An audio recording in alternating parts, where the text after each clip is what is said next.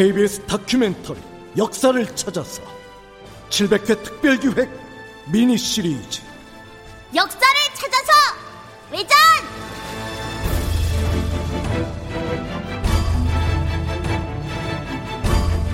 제7부 역사 속 전설의 고향 기묘한 이야기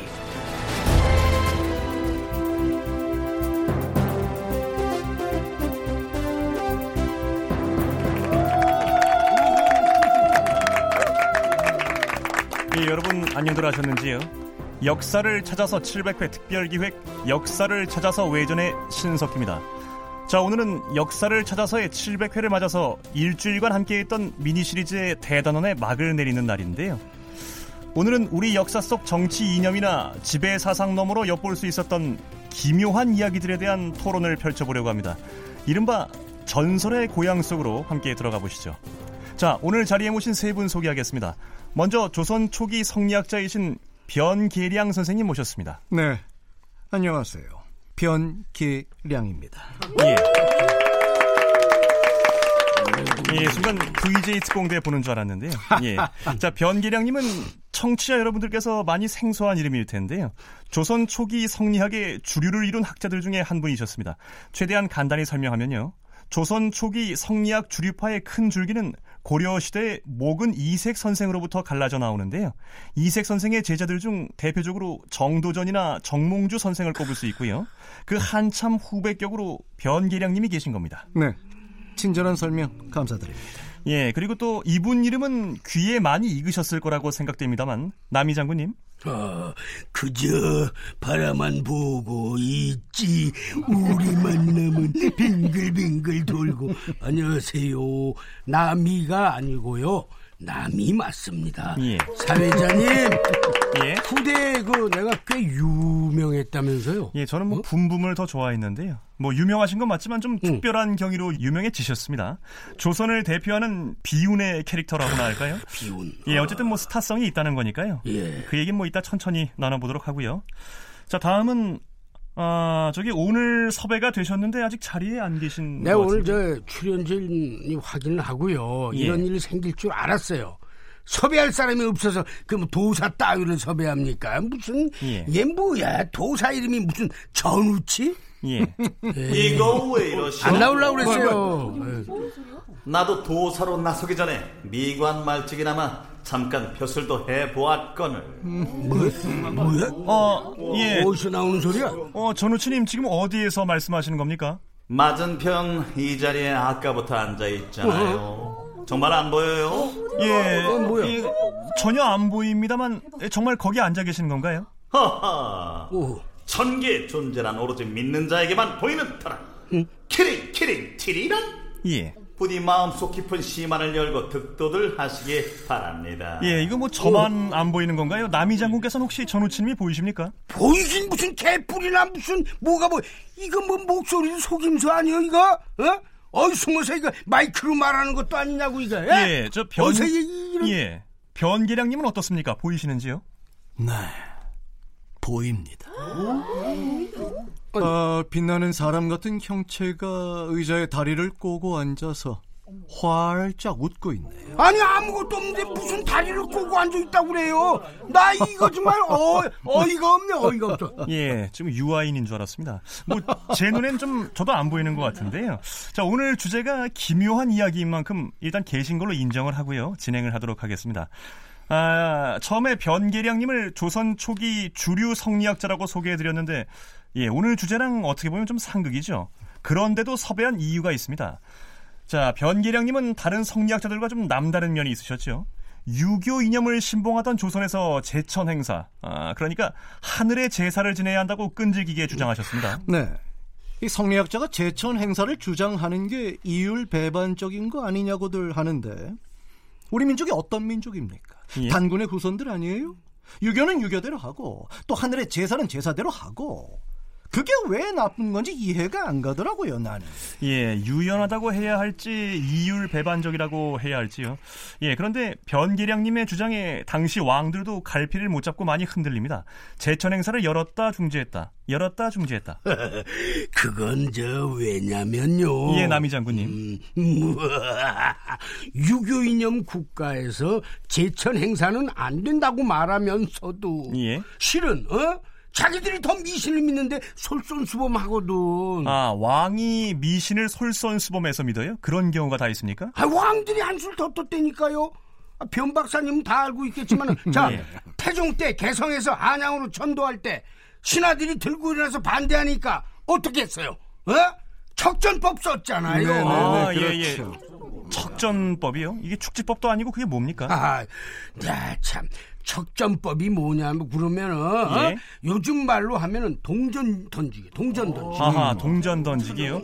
동전을 던져서 수도를 정한다는 말인가요? 앞이 나오면은 수도를 옮기고 예. 뒷면 나오면 안 옮기는 게 아니라 네. 동전을 몇 번 던져가지고 점괘를 친 다음에 이거 봐라 하늘도 옮기라고 하지 않느냐 이렇게 우기는 거라 이런 얘기예요. 아, 예, 뭐 글쎄요, 뭐 아득히 먼 시대의 이야기긴 합니다만 좀 당황스럽긴 하네요. 나도 당황스러워. 아, 네네네. 이 외람되지만 이 동전 던지기가 왜 문제가 됩니까? 요즘에도 많이 하는 것 같던데요. 예, 물론 요즘에도 동전 던지기는 합니다만 나라의 수도를 옮길지 말지 같은 중대한 사안을 두고 그랬다고 하니까요. 뭐 그것도 유교 사회에서. 음, 음, 뭘 모르고 하시는 말씀인데 아, 몇 년 전인가 캐나다 주 의원 선거였나요? 아, 두 후보의 득표수가 똑같았을 때 동전 던지기로 결정한 사례가 있습니다. 예. 그리고 얼마 전 끝난 그 우리 평창 동계 올림픽에서도 미국 선수단 기술을 동전 던지기로 정했다는 거 다들 모르시나 보죠? 아유, 확인해봐요. 예, 뭐, 아, 뭐 듣고 보니까 요즘도 널리 이용되긴 네, 네, 하군요. 예, 예, 그럼요. 동전 던지기가요. 그렇지. 뭐, 자, 자, 좋아. 뭐, 동전 던지기는 뭐, 그렇다 치고. 예. 음. 태조, 태종, 세종 때 미신 많이 신봉했던 건 사실이죠. 그렇죠. 특히 저 원경왕후 그 유독하실 때 세종이 어떻게 했습니까?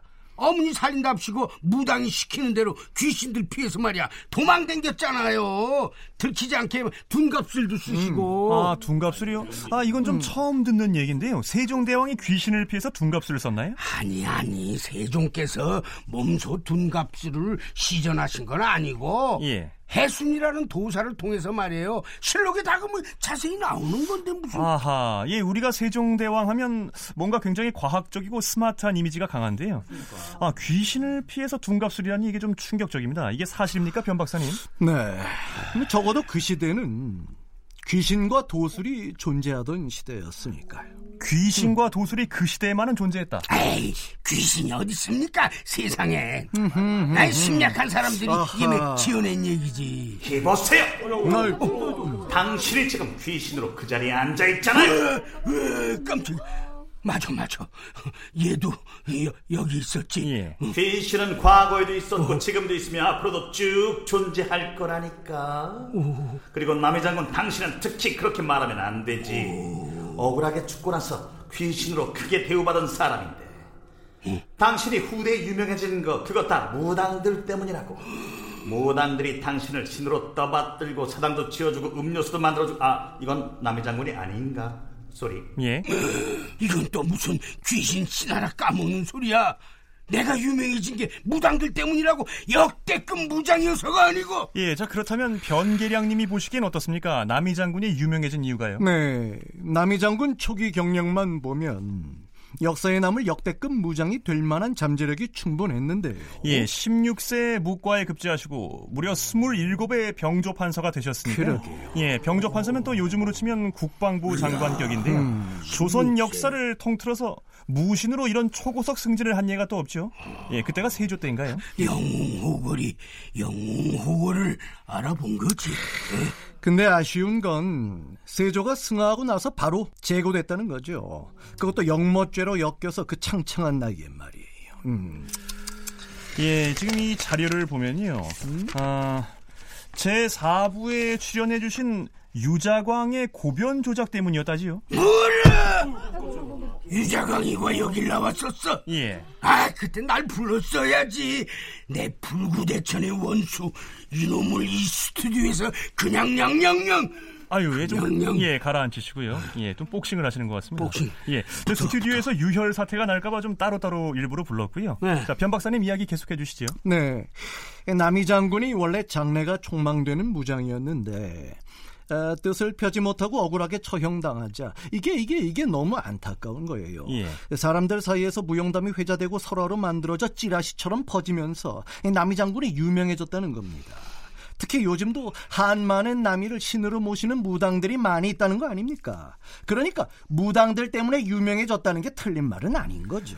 장군으로서의 무한한 포텐을 미처 만개하지 못하고 일찍 저버린 그 안타까움 한이라고나 할까요? 그렇죠. 예, 그 한 때문에 민간 신앙 속의 신이 되셨다는 거군요. 네. 에이가 모양도 빠지고 영 마음에 안 드네 진짜. 나도 어, 이순신처럼 어, 순수하게 무장으로서만 그 존경해주면 그거 안 돼요. 어? 민간 신앙에서 장군 출신으로 신이 된 사람이 많은 줄 알아? 원귀가 아니라 장군 신이 된 걸 영광으로 알아야지. 아니, 넌 이놈아 근데 나보고 신이라고 그러면서 왜 자꾸 훈계조로 말하는 거야? 놈이 저걸 양양 보르장머리하고 어찌 그냥 양 알겠어. 예, 저희 남이 장군님, 전우치님 두 분 좀 진정하시고요. 예. 조선 초기 임금들이 유교 이념 하에서도 사실은 민간 신앙 쪽에 많이 심취해 있었다라는 이야기를 나눠봤는데요. 자, 역시 이런 현상은 우리나라 역사 속 아주 오래전부터 내려온 내세관이나 종교관과 연관이 깊겠죠. 어떻습니까, 변 박사님? 뭐 단군 신화는 말할 것도 없고 고구려 이야기를 해볼까요? 예.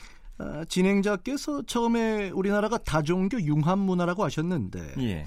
에, 고구려만 봐도 다양한 종교가 조화롭게 어울려 있던 나라였습니다.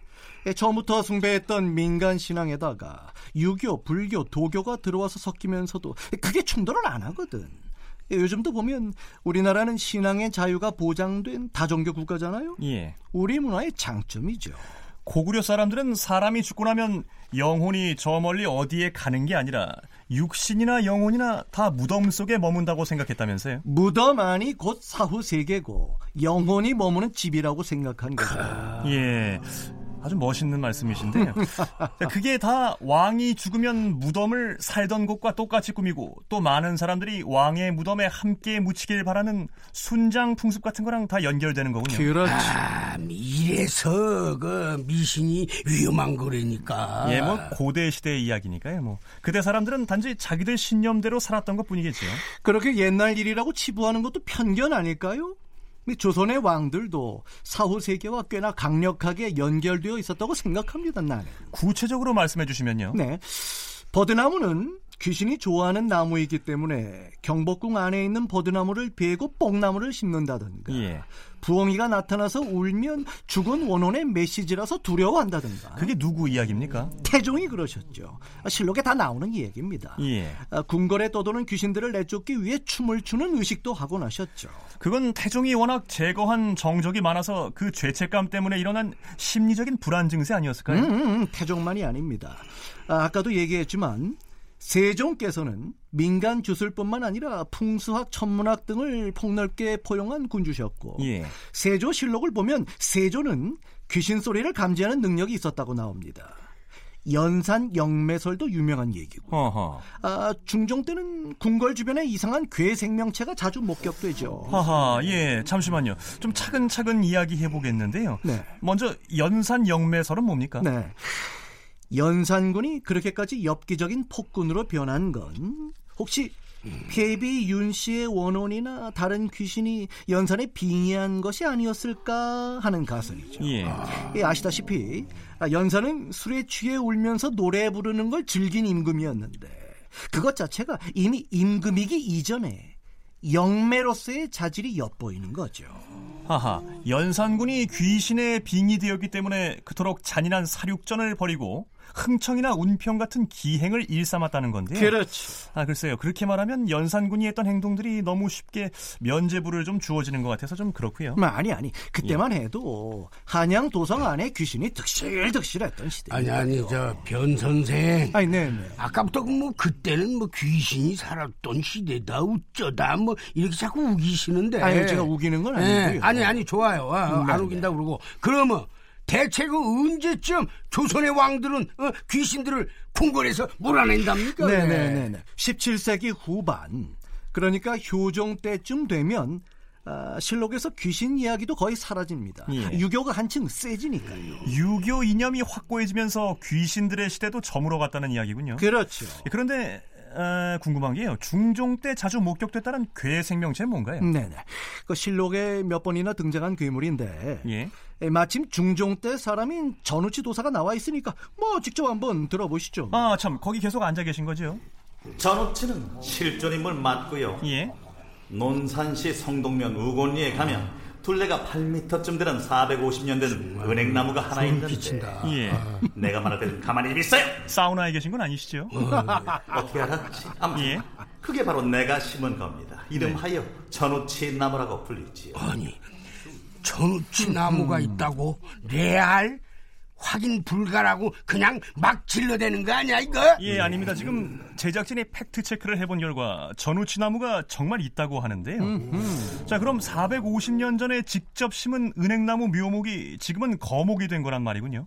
묘목은 아니고 지팡이를 심어서 은행나무로 자라게 도수를 좀 썼지. 예. 그게 450년 전 기묘사화가 일어나고 살인을 등졌을 때였지. 하. 아하. 기묘사화라면 지난번 출연했던 조광조님이 숙청당한 그 사건인데요. 광조도 그때 내 친구였지. 예. 나는 기묘사화 때 벼슬이고 뭐고 다 접고 아예 도사의 길로 들어섰지만 개인적으로는 가수 이광조를 참 좋아합니다. 예. 그렇군요.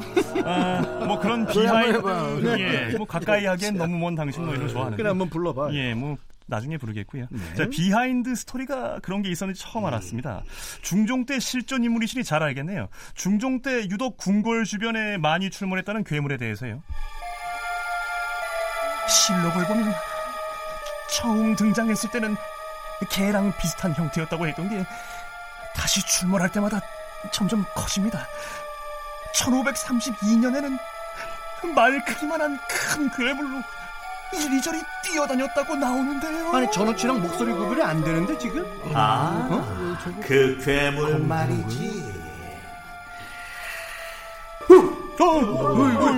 인정이 죽었을 때도 검은 기운을 몰고 다니는 괴물이 한양 한복판에 사나을 계속 출몰했다고 나오지. 예? 그 괴물이 뭐냐 하면? 뭐냐면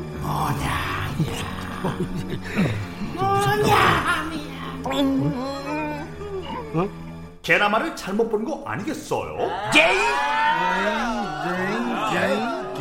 저 양반도 매직 맞아요. 근데 이게 뭐야 이거 김세계? 예. 귀신도 아니고 눈에서는 빛이 나고 네 발로 걸었다는데 동물을 잘못 본 거겠지 뭐. 예. 그때 사람들이 그만큼 심리 상태가 불안했다는 거겠지. 인종사 후에 불길한 소문이 워낙 많았잖아요. 문정왕후가 독사를 했니 어쩌니 하면서. 예, 일단 알겠습니다. 뭐 귀신은 존재한다고 주장하시면서 중종 인종 때 출몰했었다는 괴물은 그냥 사람들이 동물을 잘못 본 거라는 결론인가요? 아니 아니 아니 아니 아니. 귀신은 귀신으로 대동단결하자는 거죠. 예. 다시 한번 말하지만 귀신은 존재합니다. 변기랑 선생님 그렇죠? 네, 존재하고 말고요. 아, 허준이 쓴 동의보감에는 귀신을 보는 방법이 상세히 적혀 있으니까 에, 한번 연마해서 해 보시기를 바랍니다. 아, 동의보감에까지 나와 있나요? 네, 네. 아하. 예, 이야기가 점점 흥미로워지는데요. 이게 아쉽게도 시간 관계상 어느덧 이야기를 접어야 할 때가 됐군요. 한참 네. 재밌는데. 아. 예, 14년 전인 2004년부터 꾸준히 우리 역사 이야기를 들려드린 다큐멘터리 드라마 역사를 찾아서 그 700회를 축하하는 의미에서 준비했던 역사를 찾아서 외전 어떠셨는지요? 라디오 극장 애청자들도 함께 즐겨주셨기를 바라고요. 연개소문 안평대군 신돈 이자겸 장록수 어우동의 전우치까지 일주일 동안 역사를 찾아서 700회를 기념하며 많은 분들이 어렵게 시간 내주셨습니다.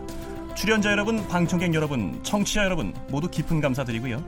앞으로도 우리 역사를 즐겁게 이해하고 더 나은 역사를 만들어가는데 보탬이 될 수 있는 다큐멘터리 역사를 찾아서가 되도록 노력하겠습니다. 많은 관심 부탁드리고요. 지금까지 저는 진행자 신석기였습니다. 저희는 앞으로도 최선을 다하겠습니다. 고맙습니다. 아니 아니. 아 그래서 아, 요건 마무리 짓자고 결국 그 전우치는 속임수야 진짜 도술이야 에헤이 것좀 믿으시라니까